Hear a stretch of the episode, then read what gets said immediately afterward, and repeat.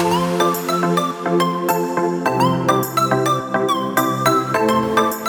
everybody, welcome back to the Bushy Tails Talks by Mark podcast. We're going to be having our second round with Dr. Budgie Perchman, and we will do another installment of what the vet does not have time to tell you, and it's about external parasites.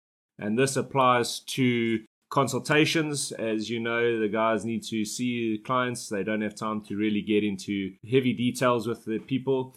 So that's the point of our podcast at the moment.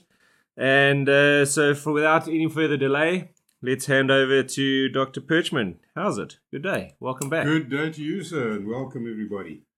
Exactly as Mark said, the whole idea is when you're going for a consultation, there isn't the, the 40 minutes or so that actually should happen to give you a complete background. So we're trying to fill it in and make it easier for you to understand what's going on and to help the vet in treating your animals. In this beautiful tropical climate, external parasites abound. And obviously, we're looking at cats and dogs, and there are plenty of them. We've already spoken about the internal parasites, the worms, and now we're going to look at the external parasites. And all the important ones are ticks, fleas, lice, mites, and then you have flies, mosquitoes, midges, biting insects, spiders, bees, and all the other things that can affect your animal. First thing to look at is for all of these parasites, a little bit of understanding of the um, life cycle is quite important. The adult will feed, lay eggs, which then hatch out to larvae, which become then eventually become adults. And why I'm bringing this out is that the eggs don't often occur on the animal itself. In other words, apart from having the environment, the, the ticks, the fleas, and the lice and so on on your dog or cat, there will be eggs and larvae in the environment. So you have to remember treat the animal and the environment. Okay, let's start off by looking at ticks. They have a life cycle that has eggs, which are laid by the large grey tick that you see. That is the female, and she's full of eggs.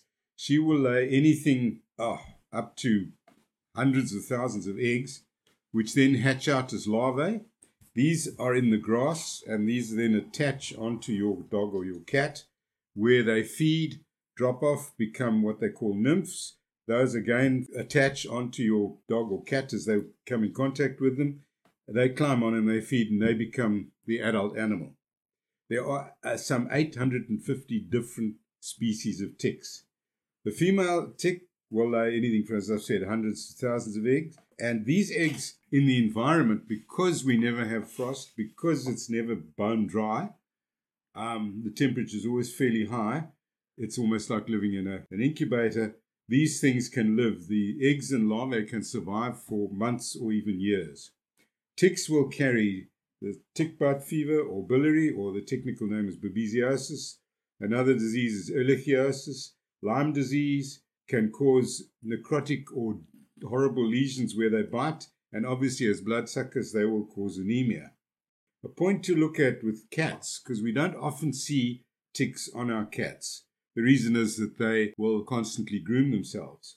So if you suddenly find that your cat is covered in ticks, just make sure that that animal is actually not sick. It's not or injured in such a way that it can't groom itself. A cat covered with ticks, got to be very careful that it isn't just the ticks that are causing the problem.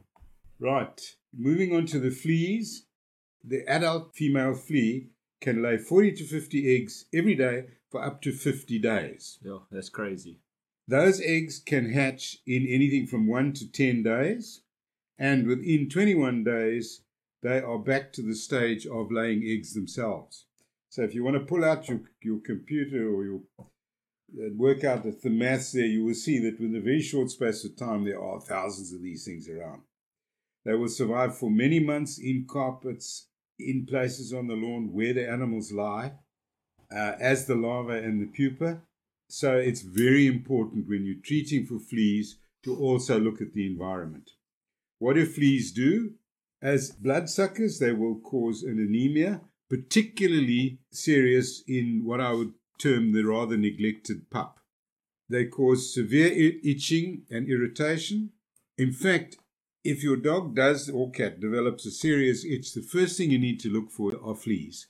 If there are no fleas, then you've got to go into the whole host of other problems which cause itching. A dog will develop flea allergy dermatitis. This develops from the saliva of the flea.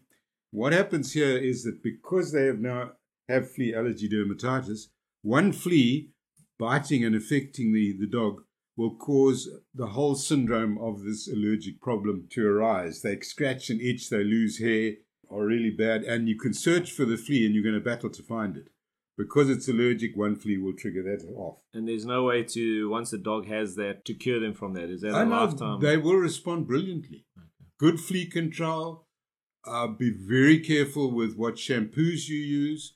They must be certified for use in dogs or cats.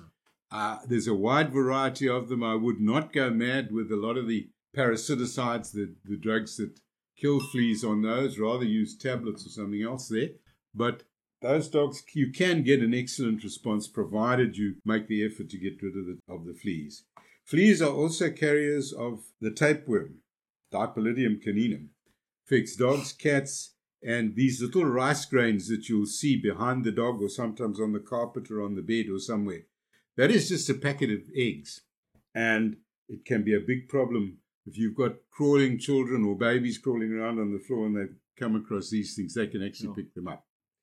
There's a disease called Bartonellosis in dogs and cats, which your veterinarian would di- diagnose for you. And just as a matter of interest, human problems, the bubonic plague, murine typhus, and a thing called tularemia, can all be caused by fleas. So they are not happy customers in our, no. in our environment at all.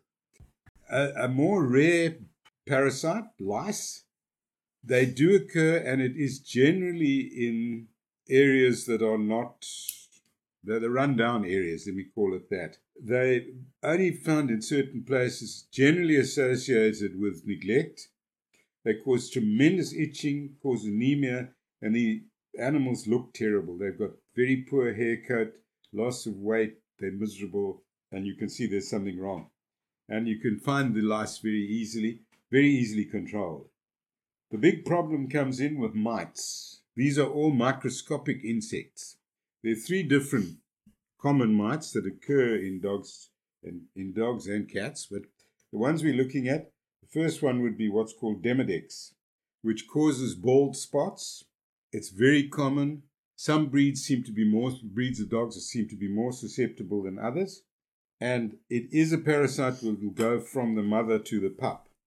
It's not that itchy, and generally you'll find dogs with severe demodectic mange, which is big bald spots, or the dog that's gone completely bald, is immunosuppressed in some way, may well have poor food, may well be full of internal parasites, or as I say, certain breeds seem to be very much more susceptible to the effects of Demodex. That diagnosis, to make a proper diagnosis there, you've got to do skin scrapings and actually look for the parasite under the microscope. So a visit to the vet helps there. The next mite, Sarcoptes scabiei, Sarcops. This is a very, a very, very itchy dog. Demodex, he's got bald spots, but he's only, only slightly itchy. With Sarcops, that dog doesn't stop itching and scratching and carrying on. They will lose a little bit of hair. This is a very, very contagious. Demodex is not that contagious. It will spread with very, very close contact. Sarcops spreads like wildfire. One dog picks it up, the others will get it. And you as a person can also get it. And you develop severe itching along the insides of your arm and down on your chest. It's very easy to treat. Most of your pharmacists will have the scabies muti for you. Yeah, with this, guys, as well, just please don't go to your local pet shop and asking for assistance with this. If your dog has any of these, you need to get it to a vet. I know just with us on our shop, we have had some people coming in asking if we've got treatments. Please, you're wasting your time coming to any pet shop looking for treatment. That sort of stuff needs to be seen by a vet because they've got proper meds, good, powerful stuff that can really pull the dog straight if it's used in time and, and as per instructions. So please don't go to your pet shop asking, your local pet shop asking for help on that, especially on those two items. Am I correct in Yeah, saying? very much so.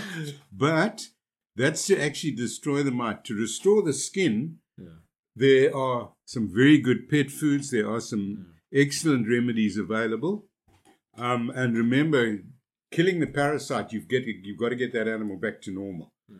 So you've got to get in there, treat the skin. Don't wash it with severe human shampoos or anything like that. You need stuff that is scheduled for that. The third mite, which we see very little of nowadays, has the wonderful name of Cheyletiella, also known as wandering dandruff. It occurs along the top line of a dog. It's very itchy, and if you part the hair and you have a look, you'll see little white dots that look like dandruff, and then suddenly the dot moves. That is the one that you can see. I think 90% of the modern products used for flea and tick control will, will knock this one out. The most important thing with all of these is your, your young dog in your puppy, up till about 18 months, two years, particularly pups. It sets them right back. And again, as I mentioned, you know, you, you, you can all get a bit of an itch out of them too. In cats, mites, not that common, but we have two that cause big problems.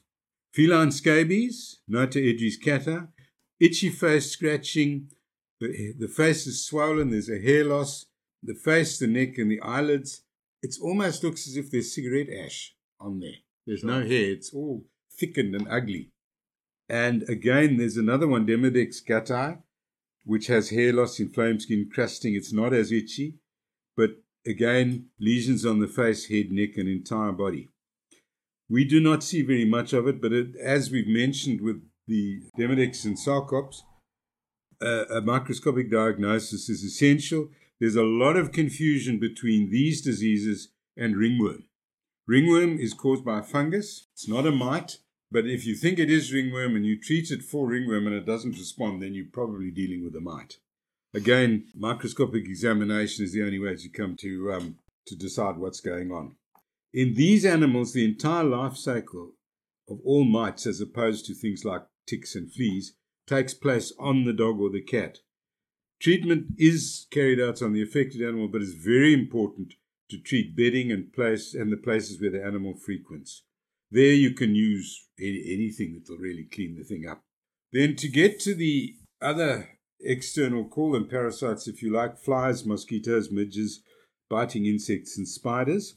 Biting flies, Stomoxys, which look very much like a housefly, but they're not, we see in dogs on their ears. They cause intense bleeding and irritation of the ear. It's quite difficult to control. There are some very good ointments that you can rub into the ears.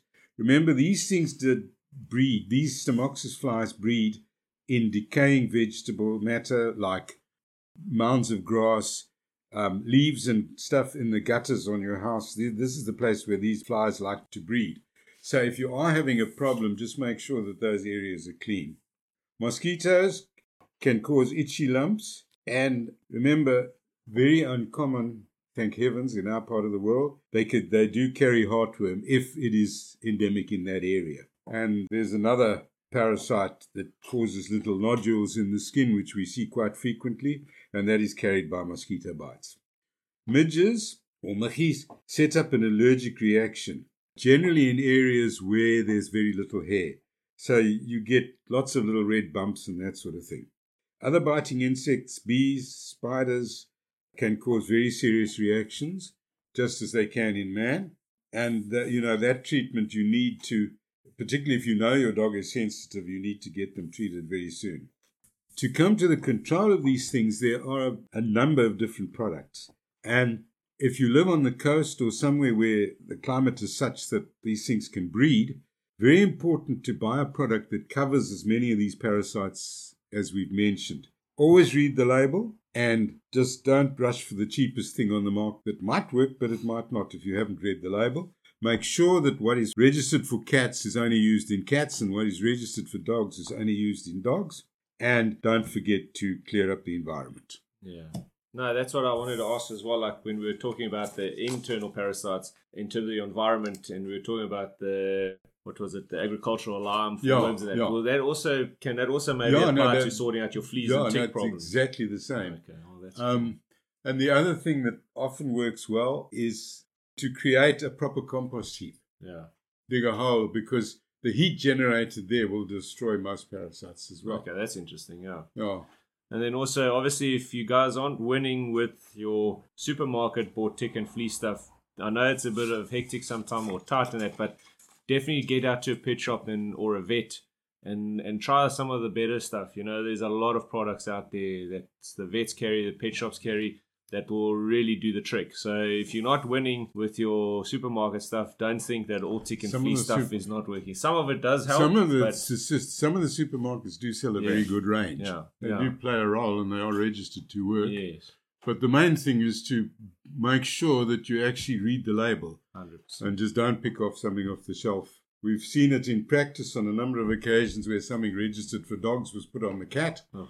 and the next thing that cat had more of a problem than, than just the fleas. Also, something now talking about that I come across is you get the odd customer that comes in and they talk about getting a tick and flea med at a at a bigger weight allowance because they then cut Mm. it in half or cut it into quarters and then give it to the animals. I mean that can't really be good, or that's playing sort of a bit of a risky game. It is playing a risky game. Tablets, do we know that the, the active ingredient inside that tablet is evenly distributed? Yeah, or is there more in one corner of the tablet than the other?